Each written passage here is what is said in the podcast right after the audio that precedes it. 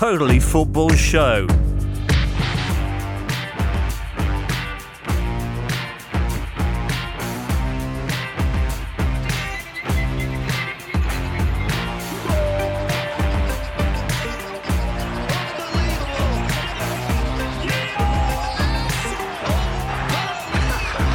Premier League begins. Arsenal suffer short-term Emery loss, but it all looks very familiar to supporters as Man City recollect three points at the Emirates. We ran up all the opening weekend news in the Totally Football Show. That's right. You're on board a brand new season on the good ship Totally here on the bridge.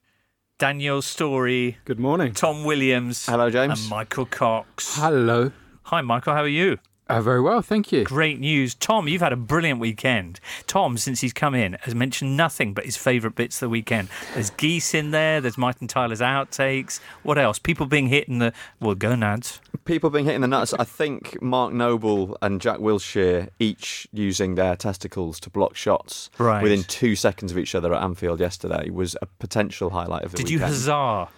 I, I chortled a little bit, yeah. Did you have a Yeah. chortly moment this weekend, Daniel?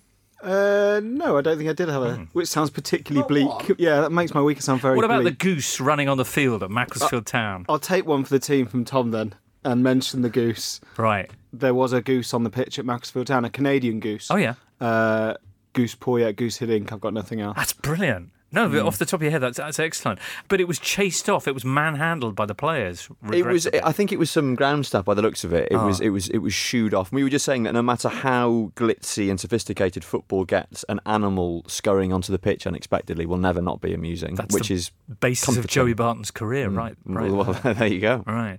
Michael, you're you're all about the fun in football. What did you most enjoy this weekend? Well, I did overhear a Martin Tyler conversation actually, which was him and Peter Drury uh, discussing whether you should go for Kepa or Arrizabalaga for Chelsea's new goalkeeper, Uh-huh. and they both reluctantly agreed that actually it's Arrizabalaga because that's what's on the back of his shirt. Brilliant. You you mentioned that he used to be assistant manager at Kingstonian.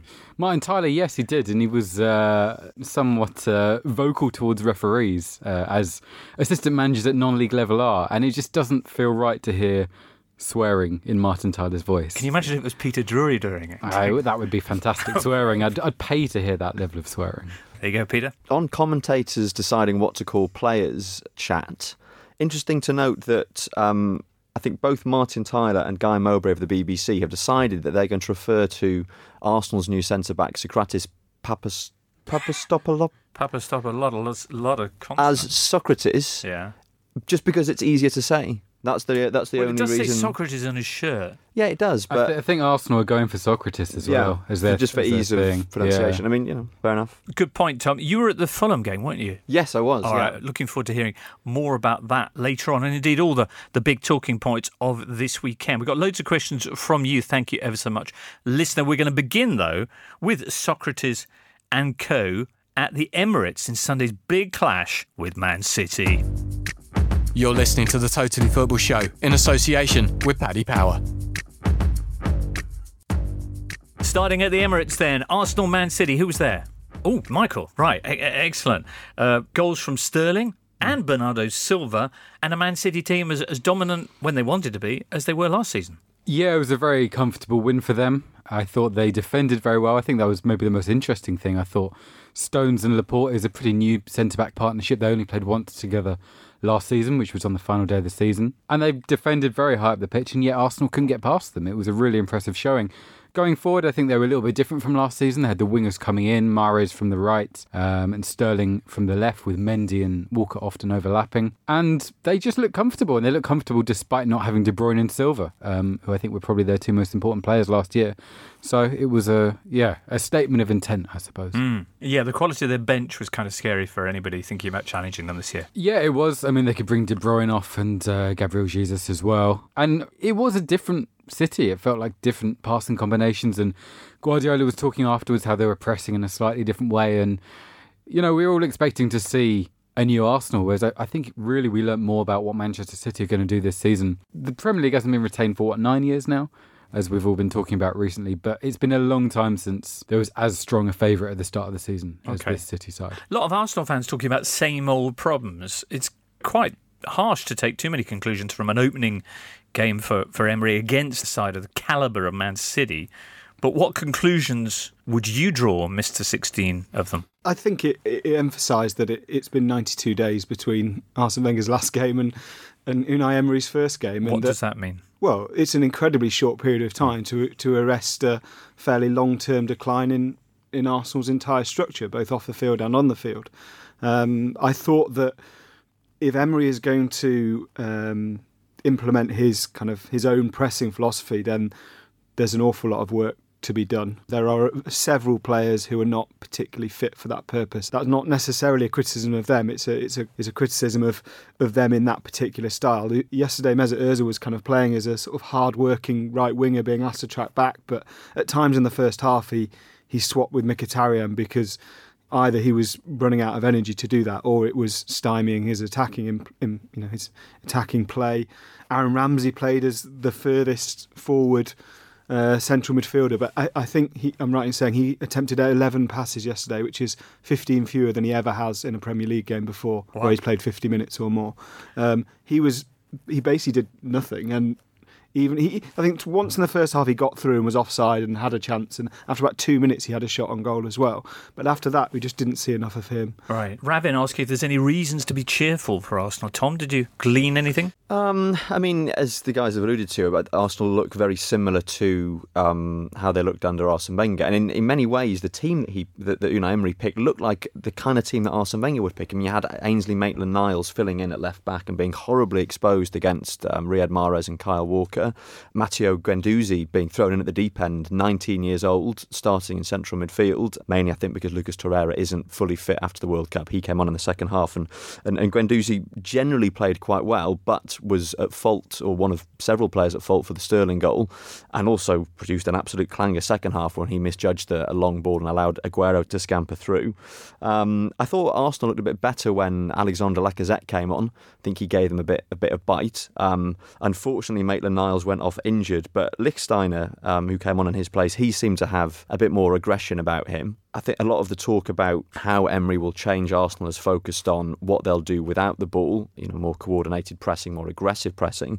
The thing that struck me the most was what they were doing on the ball, specifically the way that they were trying to play out from the back, starting with Petr Cech, and much to the discomfort of the home fans, who at one point were so fed up of Arsenal trying to play the ball out from the back and, and then losing it on the edge of their own box, mm. that they sort of almost bullied Cech into just launching a goal kick long. And this after he'd almost put the ball into his own net superb moment. Um, with what would have probably been the best Arsenal own goal since that Lee Dixon one against Coventry City all those years back, about three yards away from just first time pass straight into, straight into his own bottom corner. So, yeah, I mean, clearly Arsenal are changing a little bit, you know, some new faces and some new intentions, but there wasn't much that, that struck me as being extremely positive. I was going to ask, Mike, what was the atmosphere like at the Emirates on, on what was the opening day of the era that so many of them had longed for, the, the post Arsenal Arsenal? It was good, actually. It felt like the fans got in there early um, which I think does make a difference to atmospheres. And it was loud. It was definitely loud. It was louder than I can remember it being uh, at any point last season. And it was throughout the first half, really. The problem was that City's second goal killed it, and you had the familiar sight of lots of empty seats um, by the end. I think the question about whether there are any positives is actually a very good question because the answer is no. It wasn't that it was disastrous for Arsenal, but nothing quite clicked. You saw the intentions. You saw the intentions with playing out from the back, but they gave the ball away. You saw the intentions with counter-attacking, but they made wrong decisions. You saw the intentions of um, pressing high up, but they got bypassed by Laporte and Stones were so good in possession. And I think that's the frustrating thing for Emery. He didn't really know what to say at the end. I mean, in fairness, his English is not yet great, so that's probably partly the reason. But usually in this situation, the manager will say, well, the pressing was really good, but we need to work on this. But I don't think there was anything he could really point to. And, and Guendouzi, who if you've never seen any of these players before, that was a terrible performance because he did keep making mistakes, and yet people are saying he's got the right idea, and that kind of summed it all up. Arsenal did have the right ideas, but they're a long way from being, you know, able to compete really. I think the Cech thing and the passing out from the back is is possibly the, the kind of archetypal image because that's what Manchester City did, and Pep Guardiola tried to do at the start. Brought in Claudio Bravo, and it it looked like it did with Cech yesterday, where the supporters are kind of watching through their fingers and worried about mistakes. Pep Guardiola spent 35 million on Ederson. Yesterday, that defence, 50 million Kyle Walker, basically 50 million John Stones, 50 million pound plus Laporte, basically 50 million on Benjamin Mendy easily the most expensive defence ever assembled, and Unai Emery isn't going to get that luxury. He isn't going to be able to solve this with lavish spending, a la Pep Guardiola and Jose Mourinho and even Jurgen Klopp. He's going to have to do it with coaching, and that's a huge, huge ask. We could use Bernd Leno, the, the, the keeper that he bought. Yeah, I'm surprised he, he didn't start Leno. Actually, um, I think Leno is that was the third time in his career he's been on a, on a bench. He left by Leverkusen, a club who have dropped from Champions League grace to Europa League. I assume he didn't move from Leverkusen to Arsenal to be in exactly the same position, but but a reserve. Right. So I expect him to come in soon. And Cech was was pretty panicky. Um, but yeah, there's a huge job for, for Emery to do. One other thing about City, Benjamin Mendy looked pretty special, eh, Tom? Yeah, he looked good when he got forward well. He got the two assists, um, little pass for, for Sterling for the first goal, and then really nice assist for the second goal, getting to the byline and, and cutting it back for Bernardo Silva. Um, he obviously missed most of last season, managed to get fit for the end of the season, but then didn't uh, to win his place back in the France team um, because Lucas Hernandez came in and, and did really well.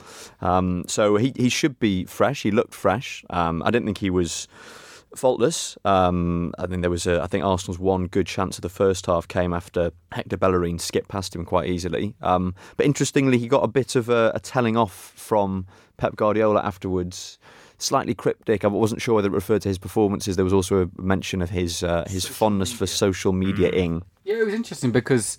I mean, I assumed that with Mendy playing, he was just going to always be overlapping and Sterling would be coming inside. But if you look at the pass for the first goal, he took up the kind of Fabian Delph position, if we can right. call it that, and played it outside. Also, had there been VAR, he almost certainly would have conceded a penalty for that, that neck block he did on uh, Ramsey, people, I think. Was it Aaron Ramsey? Yeah. A lot of people, uh, Paul, for example. Does anyone else keep waiting for VAR to be used only to realise there is no VAR? Tom, I know this is something you really wanted to mention. Yeah, but I, I but think Michael really doesn't want you to mention. I, I just, I just think it's worth, it's worth flagging up, and you know, a lot of people have, have mentioned it on Twitter. I mean, that watching a game on TV, that is now your instinct, and I was almost surprised by that because you know, obviously we've never had VAR in, in, in English football, so mm. it's it's you a got new used to it already, but you get used to it. Yeah. And I mean, there were there were there were quite a few incidents maybe over the weekend. Maybe you get unused to it then. If if a month was enough, but then I'll have nine. to get used to it again when it eventually comes in. So I just don't know what to do with myself. I think you'll be up up to the job. Listeners, here's a question for you. Have you read The Economist? Like, actually read it? Because it's not just about economics, it's about everything politics, science, business, literature, and even a bit of football from time to time. For 170 years, The Economist has delivered trustworthy intelligence to generations of smart, thoughtful people just like you. And because you listen to the Totally Football Show, you can have a copy for free. The Economist helps readers prepare for what's going on in the world around them. And in today's dynamic world, facts matter more than ever. But you don't have to be an international financier to enjoy it. I brought my subscription in January and I couldn't do without it now. Seriously, Muddy Knees Media is now this close to launching the Totally Belt and Road Initiative show. Look it up on The Economist website. It's amazing. The Economist is the smart guide to the forces changing your world. So get your free print copy now. Just text the word football to 78070. That's football to 78070. Here's a question from Christopher Shoop Worrell, which he posted on our Facebook page because you can. He says, Do any of the point want to radically change their pre season predictions after the first weekend of the season? My closeted hope for a Pellegrini revolution overlooked how uneven West Ham's squad still is. Talk about West Ham later. Any of your predictions you're feeling less confident about? Well, not in terms of the performance because it's only been one week, but I do think there was a couple of quite important results. I mean, I was kind of wavering over uh, Watford and Brighton yeah. as my third relegated side, and the fact that Watford have got three points could be pretty crucial at the end of the big season. Three points, isn't it? Yeah. And Richarlison, who, who, of course left Watford, that was another of the big turn-ups this weekend. We'll talk about those topics later on. By the way, if you want to get a question in, at the Totally Show or at AC Jimbo. Bingo. Oh, let's talk about the other big clubs. We'll do all that Watford and other stuff very, very soon. But just to check through the other big six teams, well, you've got Chelsea very impressive 3 0 winners for you, Daniel, at the John Smith Stadium against Huddersfield?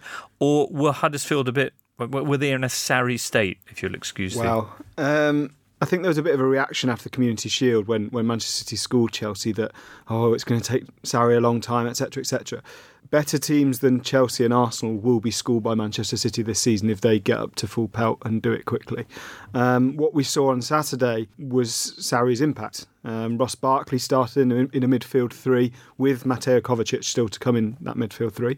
Marcos Alonso started as a regulation left back in the Premier League for the first time in a long time. It didn't seem to stop him getting forward.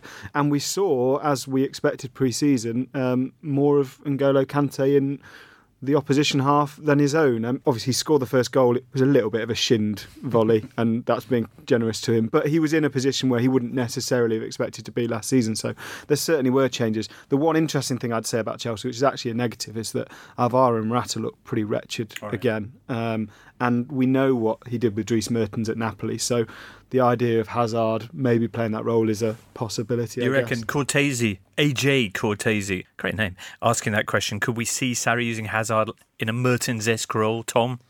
It wouldn't be a surprise, would it? I mean, Morata started relatively well um, last season. Uh, and then went off the boil quite spectacularly. Um, and Chelsea ended up being more dependent on Olivier Giroud than I think a lot of us expected when, when he arrived. Um, and clearly, that the sort of movement that Sarri's football requires, I'm not sure that's particularly well suited to Morata. I mean, Hazard playing as the central striker, if you like, would look very different under Sarri to the way it looked under Antonio Conte. But one of the one of the sad things last season about when Hazard was used there was that he spent too much time with his with his back to goal. Mm.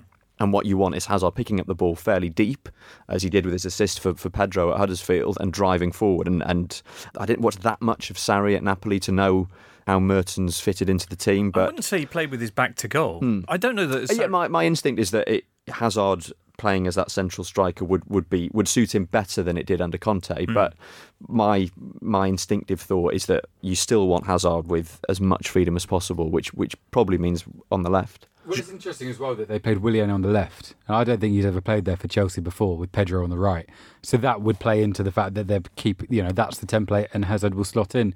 And Hazard was really, really good when he came on, despite the fact he seems to have, uh, should we charitably say, bulked up a little bit over the summer. He looked... It was termed by one tabloid newspaper as a dad bod. Yeah, really, it was. Uh, that I don't think the bright yellow kit helps, but uh, it's not a flattering colour. No, we've all had a long summer, haven't we? Yeah. Um, great start from Jorginho, a lovely penalty. MVR Murty asking who we think was the most impressive debutant of the of the weekend. Would he be in your thoughts for that? Oof, it's going to be Naby Keita, is it? Keita was very good. I did enjoy Jorginho's penalty. I'm not sure I've seen someone take a penalty like that before, ever, in that he runs up to the ball quite deliberately and then does this little jump. Hmm. And then just tucks it in, yeah. and the keeper was completely flummoxed. The sort of thing you'd do if you were taking a penalty against a toddler in yeah. the garden, yeah. it was to, to, make them go down very, very. It was a proper banter penalty. He, I really enjoyed it. He did it with Napoli as well. Right. Um, might not see it much because I assume Hazard will be back on penalties, but uh, it's fantastic to watch. I really really admire players who can wait for the goalkeeper to move. It's something we've come to take for granted, but to have that level of confidence, I think is just incredible. Mm, well, a great start for Sarri, who of course came straight from his day job as a hospital porter. Although you know, temper your enthusiasm.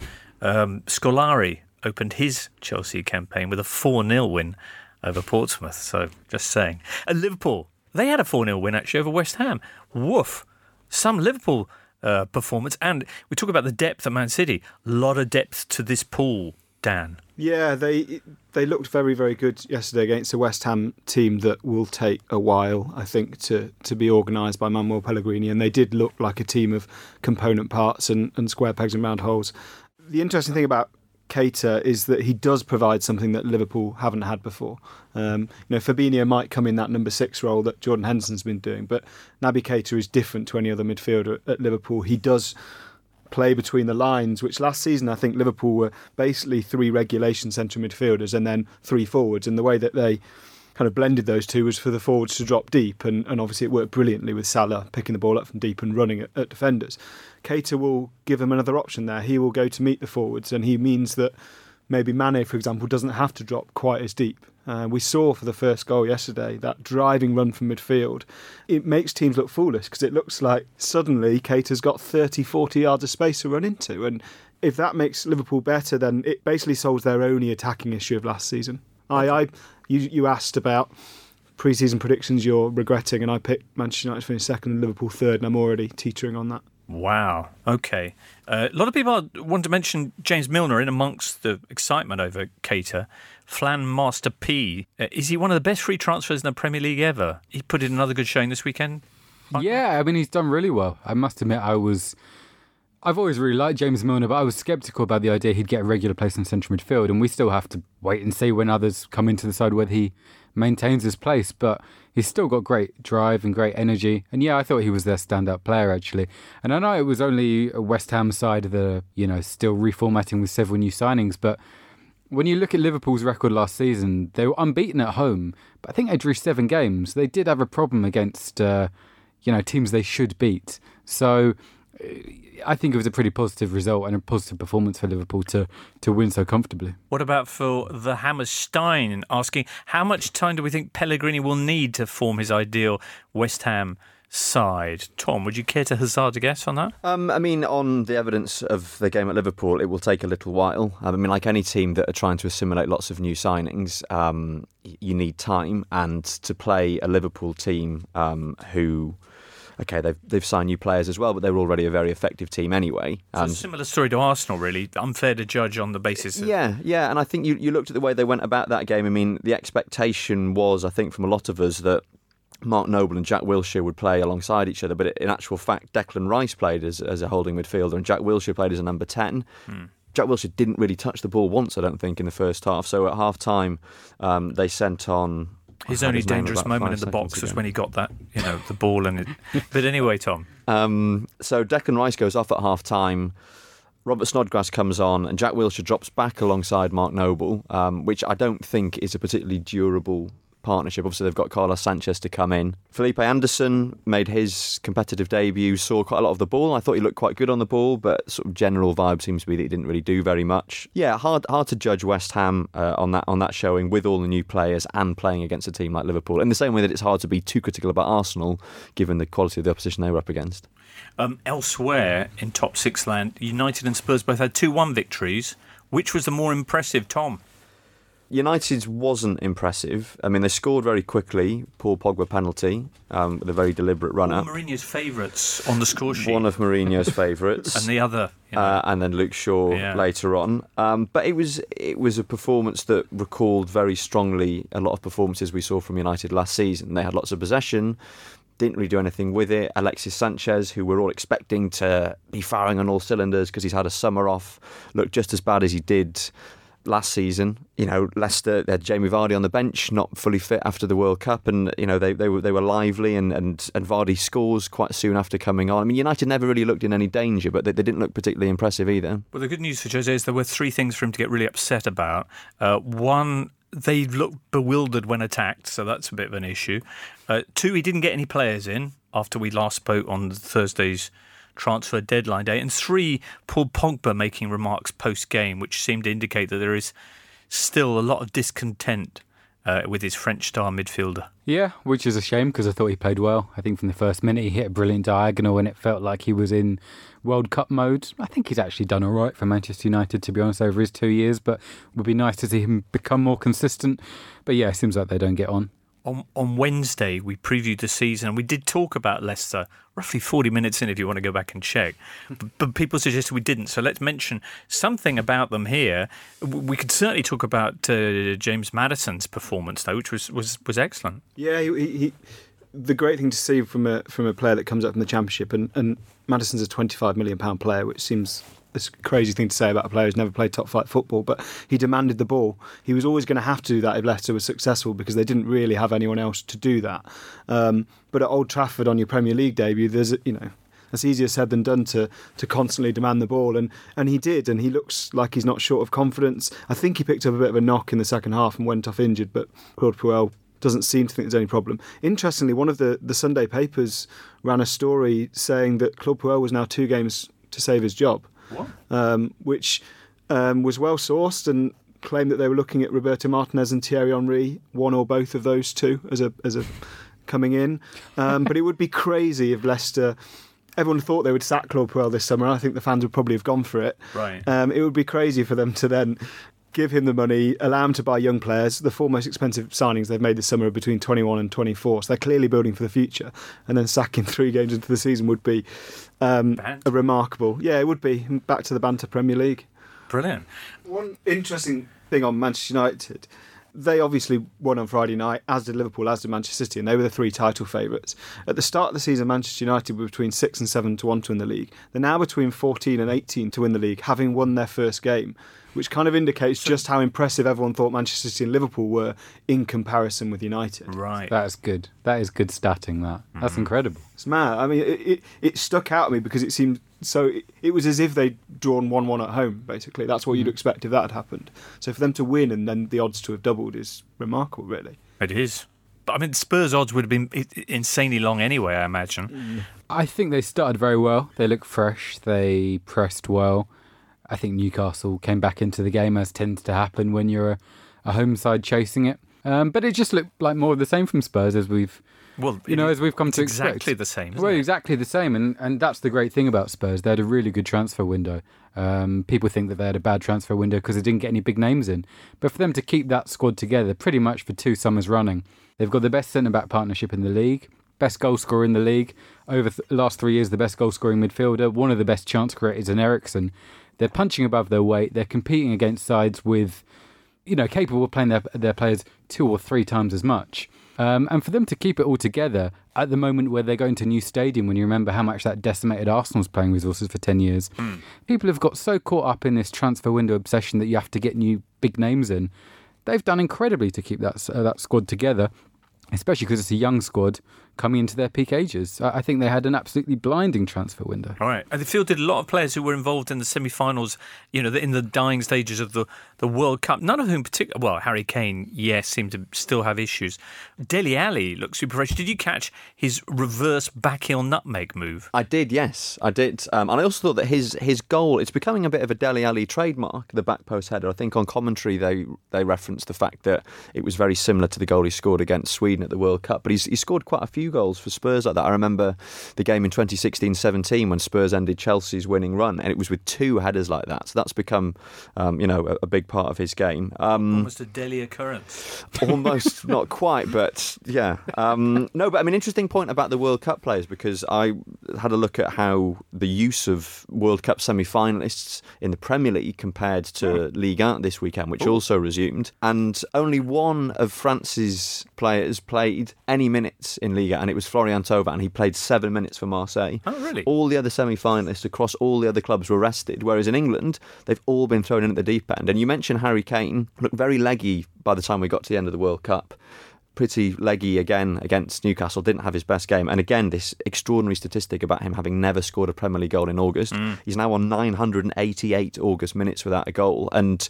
I agree with Michael that, that Spurs still look, you know, every bit as strong as they were last season, but they are still so dependent on Harry Kane. And you do worry a bit about well, him burning out because he's had no sort of break and he's straight back into the thick of it. Sorry to talk over the top of you, but are they that dependent if they have a 2 1 win and he's almost a passenger? Well, they're dependent on him playing every game, particularly when Heung-min Son goes off to the Asian Cup right. reasonably shortly. Um, the the answer seems to be that whether he's fit or not, he starts, and because he's so much better than Fernando Llorente and Vincent Janssen, that even a fifty percent, forty percent fit Harry Kane is is considered a better option than that. And I think that speaks partly to his quality, but also to just how close knit that Spurs first choice team is. Right. Uh, on a Spurs note, also a lot of people like Callum Paler asking about their kit. Yeah. The interesting thing about it, and it's a design surely more clubs will be adopting, is it features a map of North London. I don't know, in case the bus gets lost or whatever. But yeah, um, did it work just, for you, Tom? Just pulled it up here on his laptop, and when you see it up close, yep. and you can see the map, it, it makes a bit more sense. From a distance, it looks a little bit strange. It's sort of dark blue at the top, and then kind of what would you say that is teal? Yeah, from sort of like the chest down, and it's and it has got this sort of map of North London imprinted on it. But yeah, from from like the distance that you watch on TV, not a right. great kit. And there've been quite a few of these slightly random, very kind of nineties like fade kits been brought. But last season we kind of went a lot more retro, and there were some lovely kits around. This season, uh, it's almost like the kit manufacturers are running out of ideas. I think to churn out three new kits every season. There are a few more of these slightly weird. Um, sort of blendy numbers. Mm. Also on the kit front, Newcastle's new kit, quite a thin stripe on the Newcastle home shirt this year. I'm not a massive fan of thin stripes. I like a I like a, a good thick stripe. I Personally, love the redesign on the Melchester Rovers kit. I Haven't if seen saw that. last season. That's really that's really But nice. ju- on It- this yeah, one, this on the is kit. actually quite difficult to pick out when you're watching the games. I mean, it's roughly the same colour as the pitch, yeah. which is why not many teams play in that kind of colour. Interesting you should mention that. When watching Man City's game against Arsenal, I wondered if their fluorescent yellow socks were a perhaps a Guardiola note because I imagine that makes them incredibly easy for players to pick out. Yeah, yeah. Well, uh, Barcelona had a similar coloured third kit in uh, Guardiola's time there, so Didn't maybe they, he's uh, getting involved with the kit design. I'd be surprised if he wasn't. Newcastle, Daniel, quick word on them. They could they could have uh, well they hit the the woodwork a couple of times. Yeah, they just lacked a little bit of spark in the clutch moments of the games, which is what happens when a squad is built up of players who have basically. I think all eleven of their play their starters played from last season, and eight of them regularly played in the championship season. Um, the saddest thing about Newcastle and the headline from that game is that on the the morning of the first game of the season, season ticket holders are protesting against the owner in the town centre, which is the antipathy of what new season joy should be all about. So hmm. I think it'll be a long, hard season for them. You're listening to the Totally Football Show, sponsors of Melchester Rovers. Find out more at roytheroversofficial.com. Newly promoted teams, including Tom Williams at Craven Cottage, on the way. First, though, let me just give a shout out to the Totally Football League show, which is back with Caroline Barker on Tuesday. By then, the new Totally Scottish Football show will be available as well. Andrew Slaven and company will be talking about all sorts of things like Celtic losing this weekend. Of course, they've got a big game Tuesday night away at AEK in their Champions League preliminaries, 1 1 from the first leg. Rangers, they got their first win under Steven Gerrard. They've got a big game on Thursday with Maribor. They're 3 1 up from the first leg. Hibs, only draw this weekend. They're at Molde on Thursday. Very excited about Hibs under Neil Lennon, the entertainers. Anyway, all that sort of stuff about all of the Scottish football scene that's coming up with Andrew from, I think, Monday night, Tuesday morning. Golazzo returns on Wednesday afternoon-ish, previewing what looks set to be an extraordinary season in the peninsula. Of course, as you mentioned, Tom, France, they've already gone and got the season underway, haven't they? Crazy scenes.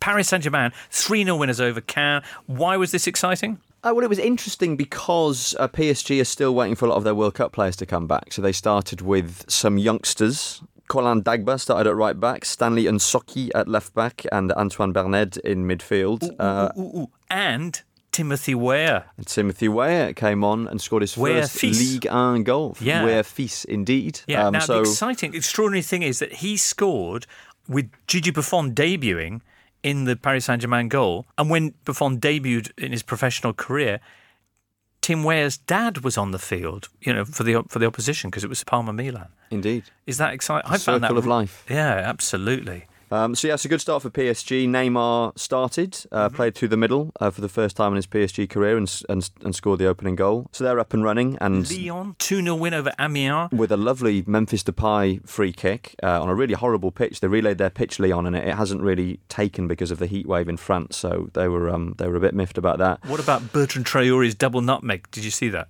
Yes, yeah, nice goal. So Traore started up front um, uh, with with Depay just behind him, um, and yeah, all basically all the uh, the top four last season got off to winning starts. PSG, Lyon, Marseille won four 0 against Toulouse. Couple of goals for Dimitri Payet, who is hoping to get over his his Europa League final and World Cup heartache. Um, and Monaco won three one at Nantes. Not such a great start for Patrick Vieira at Nice. Um, whose team lost 1 0 at home to Reims. All right, with Balotelli out of the squad. Balotelli out of the squad and seemingly on his way out. They, they've been, I mean, Marseille have been poised to buy him all summer, Oh. but it hasn't happened yet. So he's he's going to pop up somewhere. Right. Um, what's that, Michael? What happened in Spain? Well, two things of great interest. One, Barcelona claimed the 2018 Spanish Super Cup with a 2 1 win over Sevilla in Tangier, uniquely. Ben Yedder missing a last minute spot kick. Uh, for Sevilla. The other exciting thing was Santi Cazorla's unveiling at Villarreal. Why, Dan? It was sort of literal smoke and mirrors. Um, It was a spinal tap homage. Yes, it was, but it was so drawn out and so that kind of unveiling. It's so obvious that what's going to happen that there's no.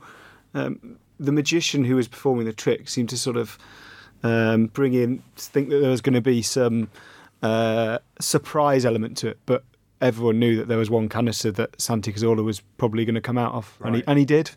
Okay, Um, it was still, still magic, though, wasn't it? Yeah. Like he still he still emerged from a puff of smoke. I got to hold my hands up. I didn't see. I mean, I've seen stills of it. What happens? There's an empty canister and then an empty canister. It fills up with smoke. There's a lot of waving of arms. Uh, the, the waving of arms stops. The smoke also stops. The smoke then begins to clear. The door is thrust open, and a smiling, handsome Santi Cazorla is standing there. Sounds good. I've made it sound really good there. It did, yeah. Actual actual magic. I think they've raised the bar. Glad you liked it, Tom. Elsewhere in the wide world of football, uh, the Germans had their Super Cup. Robert Lewandowski getting his shooting boots back on and scoring a hat trick in a five goal trouncing for Bayern Munich over Eintracht Frankfurt. Uh, here's C. Fitzgerald Morgan, who says, late entry, but please, can we have a moment for Wayne Rooney's DC United last ditch tackle and assist in the MLS? Hard after defensively. Wayne Rooney, the net is empty. Big collision by the captain. That is unbelievable. extraordinary moments this. You, you may have seen the video. If you haven't, it's DC United against Orlando City. It's the 95th minute, and the score is tied at two goals apiece. DC, Rooney's team, have the corner though, and their keeper has come up to try and snatch a last gasp winner. But oh my word, the ball comes out instead to an Orlando player who's streaking now towards the goal. Suddenly has the entire empty field ahead of him. He's at the 30, the 40, the 50, their 40, when all of a sudden, whammo!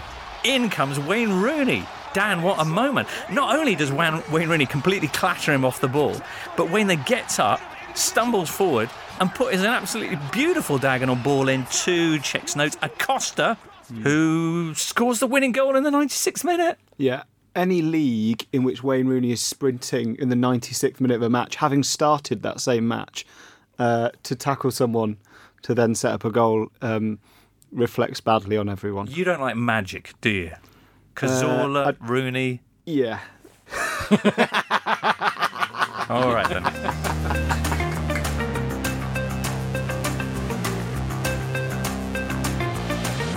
Hey, how about those newly promoted teams in the Premier League? Tom Williams, you went to Craven Cottage. How did that feel to be back there on the banks of the River Thames? It felt delightful. I mean, Craven Cottage, as we all know, is a lovely place to go and watch football. It was a lovely day, nice and sunny, um, and I think the fact that it was Roy Hodgson's Crystal Palace as the opposition meant that there was lots of good vibes. And I I watched the Fulham players get off the coach, and obviously they're cheered and everything. And then the Palace coach turns up, and I was kind of expecting boos because that's usually what happens. But Roy Hodgson is the first person to poke his head off the coach, and he gets a big cheer. Also, it's Fulham. Do they boo people? But yeah, perhaps not. But it's, it's not really a Fulham thing, is it? Um, so yeah, lovely to be back at Craven Cottage, and yeah, Fulham with six new signings in their starting eleven, uh, seven if you include Aleksandar Mitrovic, who has joined on a permanent basis, uh, and that included both their goalkeeper Fabri and three of the back four. Uh, you had Jean Michel Seri in midfield, uh, who who pinged the ball around very nicely, uh, and Andre Schürrle on the right of uh, their front three. And they started well, Fulham. Um, they had most of the ball. They were knocking it around well. Uh, I thought Mitrovic did really well. He was up against James Tomkins and Mamadou Sakho, you know, pretty unpleasant uh, centre back pairing to come up against. But he created a, a few chances for himself. Um, and, and Wayne Hennessy, who was brilliant for Palace, um, got in the way each time. But Palace scored uh, shortly before half time. Um, Jeff Schlupp just managed to get the wrong side of Calum Chambers and, and scored from quite a narrow angle. And from then on, Palace were content to sit back. It played into their hands. We know how they played from last season, using the, the pace of Townsend and Zaha on, on the counter attack. And Fulham didn't really lay a glove on them in the second half. And then towards the end, lovely bit of play by Aaron Wan Bissaka, uh, Palace's young right back, who was absolutely fantastic up against Ryan Sessegnon all afternoon. Did really well, did really well against him.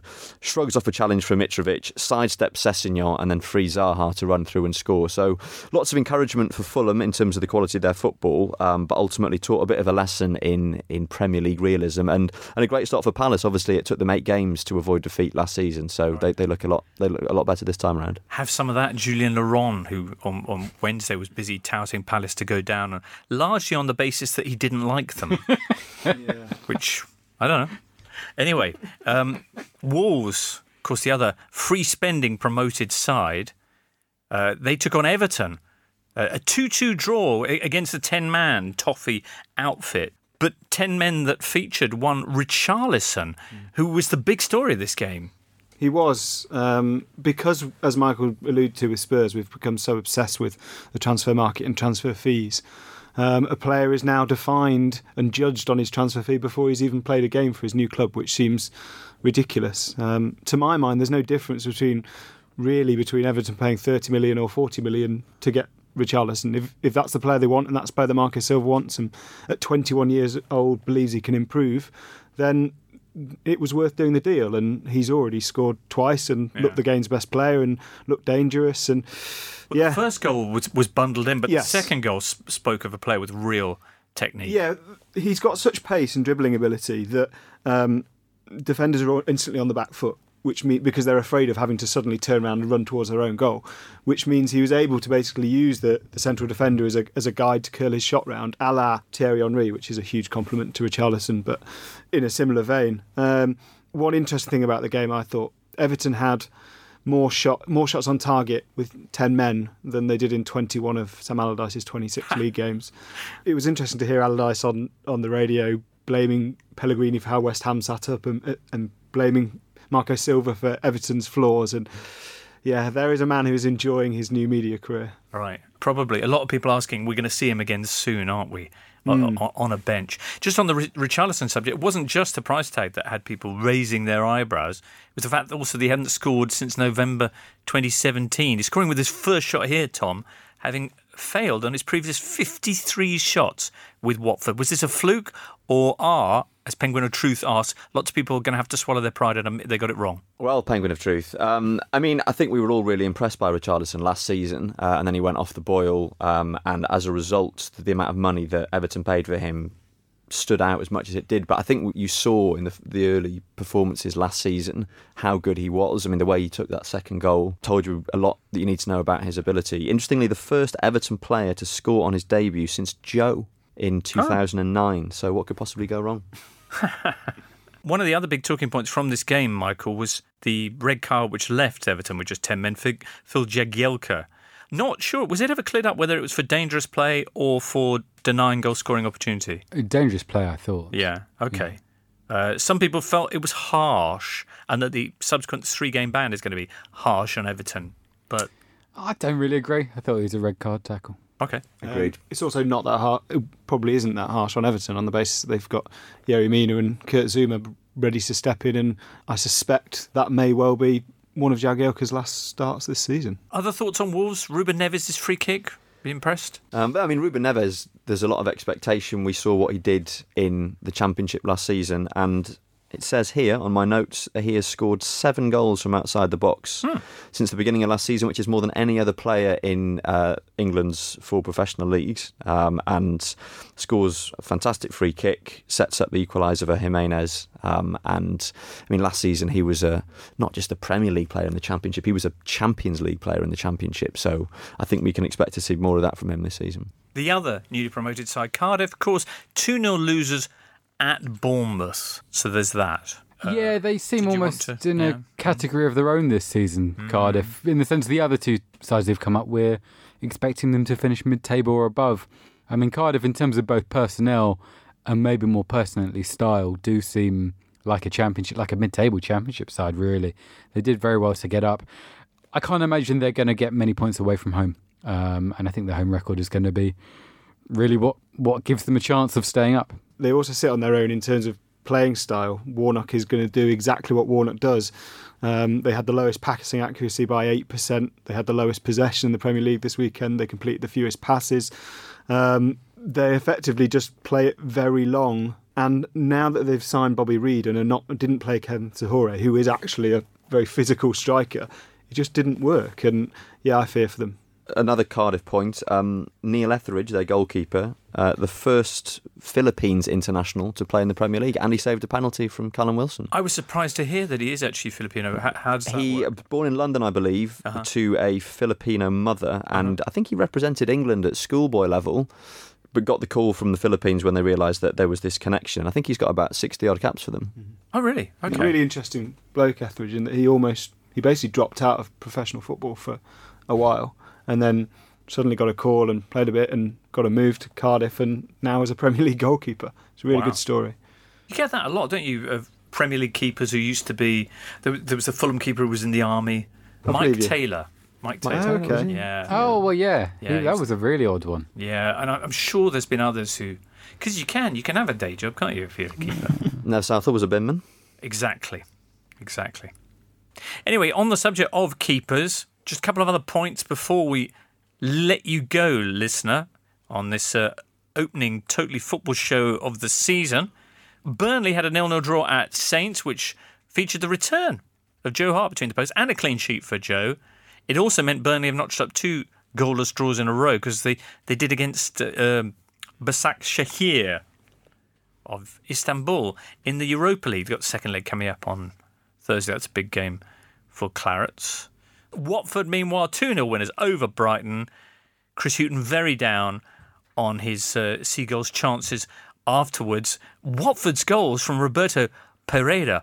Ooh, ooh, ooh, ooh. Hey? First one was an absolute zinger, sort of Paul Scholes esque loitering on the edge of the box at a corner. I think it was Holebas puts in a puts in a cross um, and catches it beautifully. I really like Pereyra as a player, and we didn't didn't see all that much of him last season. He only made 18 starts, um, and I think he'll probably be the the chief beneficiary of Richarlison's departure. Right. You'd have thought Brighton might want to pick him up because, looking at the stats, he has scored five and assisted the other of Watford's last six goals in the Premier League.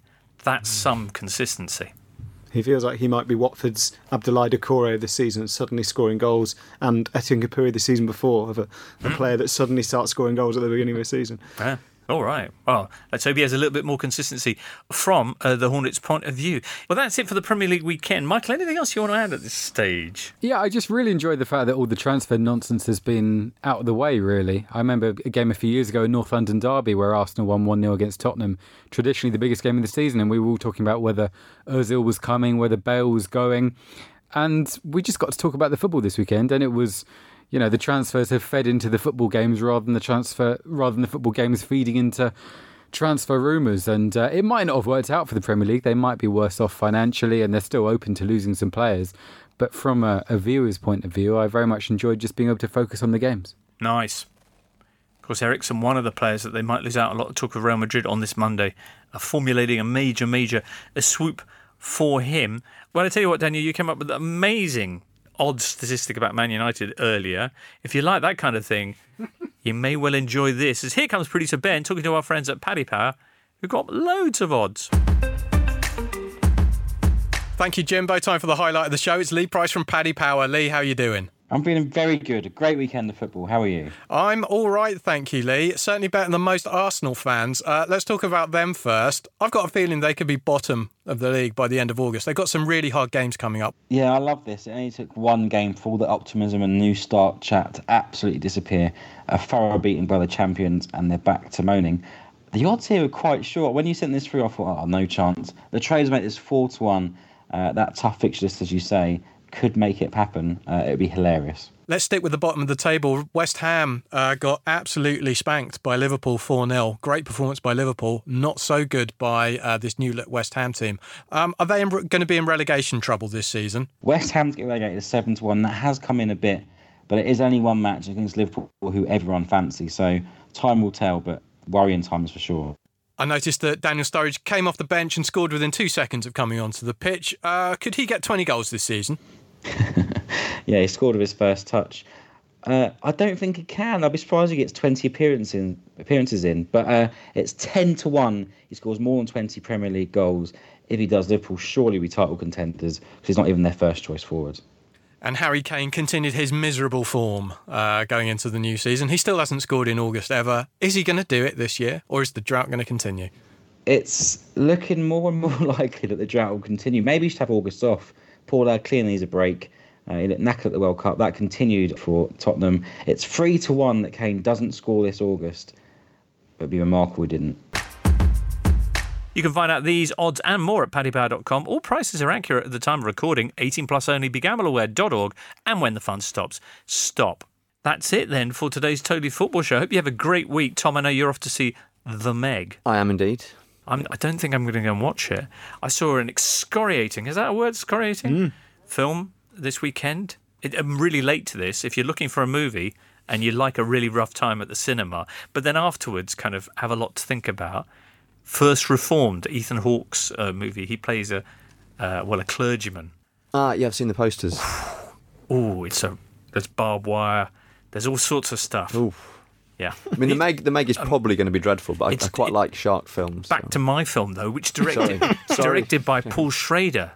You know, who wrote like Taxi Driver and every great film ever, Ah, like right, okay. Raging Bull. That it is, it is it's, it's an amazing film, very thought provoking. Anyway, sorry, Michael, what's your week hold? Nothing apart from watching football, I'm afraid. James. Brilliant, living the dream. Mm, Pretty much. yeah. Right. Okay, and Daniel. Very much the same, thankfully. Damn, damn. Listeners, we'll be back on Thursday with more football watching folk. Do join us then. For now, from all of us here, it's goodbye. You've been listening to the Totally Football Show, a Muddy Knees Media production. For sales and advertising, email sales at muddykneesmedia.com. And make sure you check out our other football podcasts the revamped Totally Football League show with Caroline Barker and the brand new Totally Scottish Football Show.